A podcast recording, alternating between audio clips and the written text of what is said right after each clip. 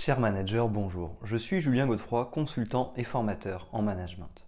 Pour progresser facilement dans votre management, je vous invite tout de suite à télécharger gratuitement mon e-book de plus de 40 conseils pour engager vos équipes. Vous trouverez le lien dans la description. Pensez aussi à vous abonner à ma chaîne YouTube pour consulter mes dernières vidéos.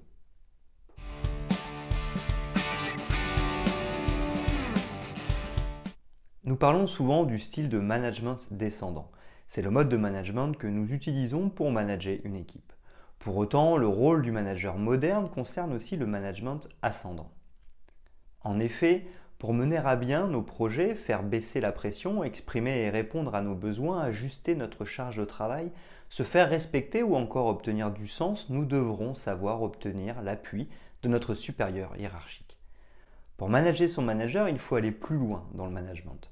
Pour cela, il faut comprendre que ce n'est pas simplement notre niveau hiérarchique qui fait de nous un manager. En effet, être un manager, ce n'est pas simplement utiliser sa position hiérarchique pour mettre en dynamique chaque collaborateur. Savoir manager, ce n'est pas simplement utiliser le mode directif pour encadrer et conduire une équipe. Non. Être un bon manager, c'est maîtriser l'art de savoir influencer les autres pour faire progresser l'équipe, leur donner envie d'avancer et d'atteindre les objectifs. Bien manager, c'est savoir donner du sens, faire participer et donner de l'autonomie en déléguant. Le management est un jeu de pouvoir, mais pas seulement hiérarchique. Manager au quotidien, c'est notre capacité à assurer la motivation de l'équipe et à influencer chaque membre de l'équipe pour l'atteinte des objectifs. Ainsi, si nous sommes capables de motiver et d'influencer positivement dans le respect des personnes et des objectifs, alors nous comprenons qu'il est possible d'en faire de même avec nos managers. Cette vidéo n'a pas pour but d'aider à devenir calife à la place du calife, non. L'idée est plutôt de mieux comprendre comment manager et avoir une relation efficace avec notre supérieur hiérarchique lorsque notre entente avec lui n'est pas au beau fixe. Voici cette clé incontournable pour nous aider à mieux coopérer avec notre manager et gagner en cohésion entre les collaborateurs.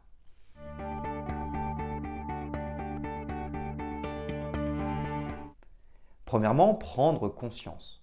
La première clé pour apprendre à manager son manager est de bien comprendre que c'est lui qui a le pouvoir hiérarchique au sein de l'équipe. Pour manager efficacement, il a le rôle d'assurer la cohésion d'équipe, de responsabiliser les collaborateurs pour atteindre les objectifs fixés. Il peut, s'il le souhaite, utiliser le mode directif pour coordonner les équipes et nous imposer de faire quelque chose. De notre côté, il est impossible de diriger le travail du manager. Nous ne pouvons pas adopter cette posture managériale et exercer la fonction de manager. Nous pouvons toujours essayer de lui imposer certaines choses. Cependant, ce pouvoir n'est pas officiel ni reconnu. Nous risquons de ne rien obtenir. Pire, nous pourrions même dégrader encore plus la relation, ce que nous verrons au point suivant. Nous devons donc lâcher prise sur ce point car nous ne pouvons rien imposer à un chef d'équipe. Nous allons donc devoir faire différemment pour assurer un bon management. Il va donc nous rester la possibilité d'influencer et de maintenir une bonne relation avec le manager coach.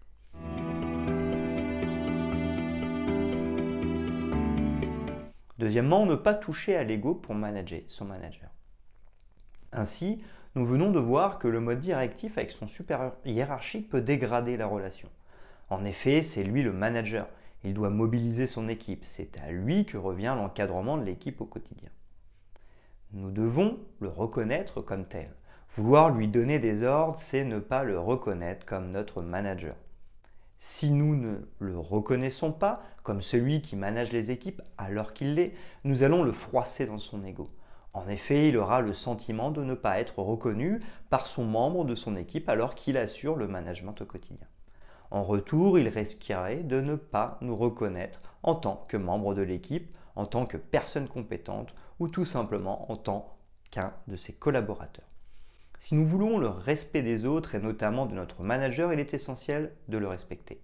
Si nous respections les autres, nous aurons plus de probabilité qu'ils nous respectent à leur tour. Pour cela, il faut clarifier le positionnement que nous devons avoir par rapport aux autres. C'est ce que nous appelons la relation plus plus, à savoir une relation d'adulte responsable à adulte responsable manager performant doit se considérer comme une personne adulte et responsable et faire de même avec l'autre. Ainsi, il aura plus de chances d'en faire de même avec lui-même et à son égard.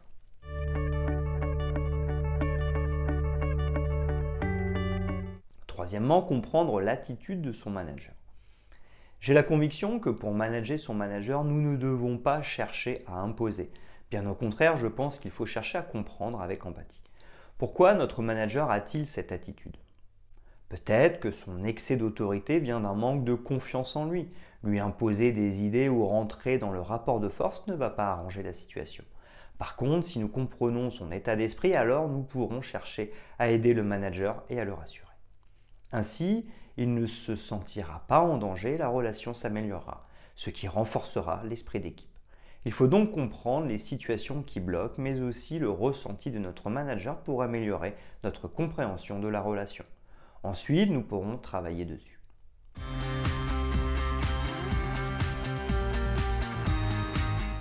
Quatrièmement, se définir un objectif. Pour manager son manager, nous devrons aussi fixer des objectifs. Il est trop facile de lui faire porter le chapeau de tous les malheurs du monde et surtout des nôtres. Chacun doit prendre ses responsabilités et les assumer. Pour cela, nous devons bien comprendre ce qui ne fonctionne pas et définir la responsabilité de l'équipe. Est-ce qu'un problème de communication, d'autonomie, de compétence ou autre? Une fois que nous savons ce qui ne va pas, nous pourrons affiner en analysant nos émotions. Cette situation provoque-t-elle en moi de la peur? C'est ce que je pense qu'il y a un danger. Est-ce que je ressens de la colère? C'est que mes valeurs sont bafouées ou que je ne me sens pas respecté? Enfin, est-ce que je me sens triste? C'est que je ressens un manque par rapport à cette situation. Une fois l'analyse faite, je dois mettre en œuvre l'intelligence émotionnelle et me fixer un objectif atteignable. Ainsi, j'aurai prise sur la situation et j'agirai en tant qu'adulte responsable. Manager son manager, c'est agir de manière responsable pour sortir d'une situation problématique dans le respect des personnes. Enfin, il ne me restera plus qu'à définir les objectifs et un plan d'action réaliste et qui déborde bien de moi.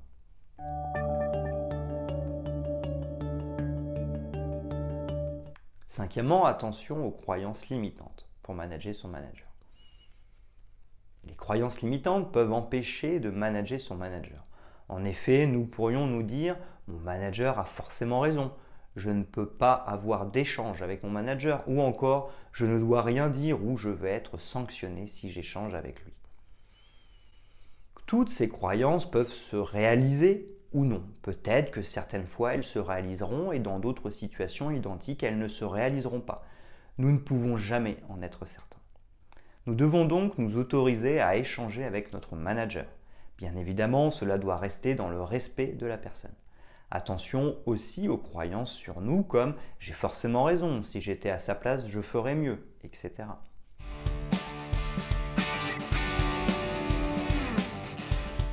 Sixièmement, mettre en place une relation de confiance. La relation de confiance doit toujours rester en place entre le manager et le collaborateur. En effet, si la confiance n'existe pas, il ne sera pas possible que les deux personnes travaillent correctement ensemble il est nécessaire d'adopter un savoir-être pour optimiser la relation de confiance. Pour cela, j'identifie cinq actions incontournables pour maintenir une bonne relation de confiance. Être exemplaire, tenir ses engagements, garder la confidentialité, s'intéresser à lui, reconnaître ses torts.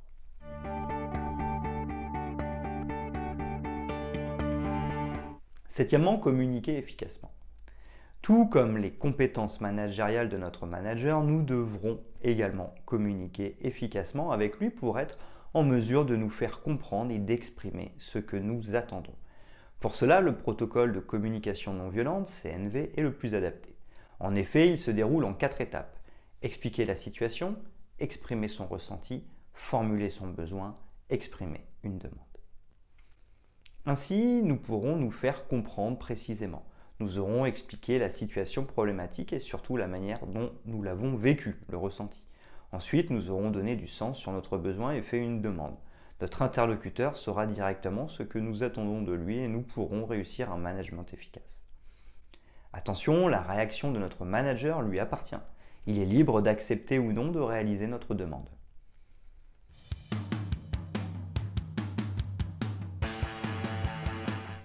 Selon moi, manager son manager, ou plutôt travailler efficacement avec lui, c'est prendre conscience de ce qui dépend de nous et de lui, ne pas toucher à son ego, se définir un objectif, comprendre l'attitude de son manager, de sa façon de manager, travailler sur les croyances limitantes, mettent en œuvre une relation de confiance, communiquer efficacement.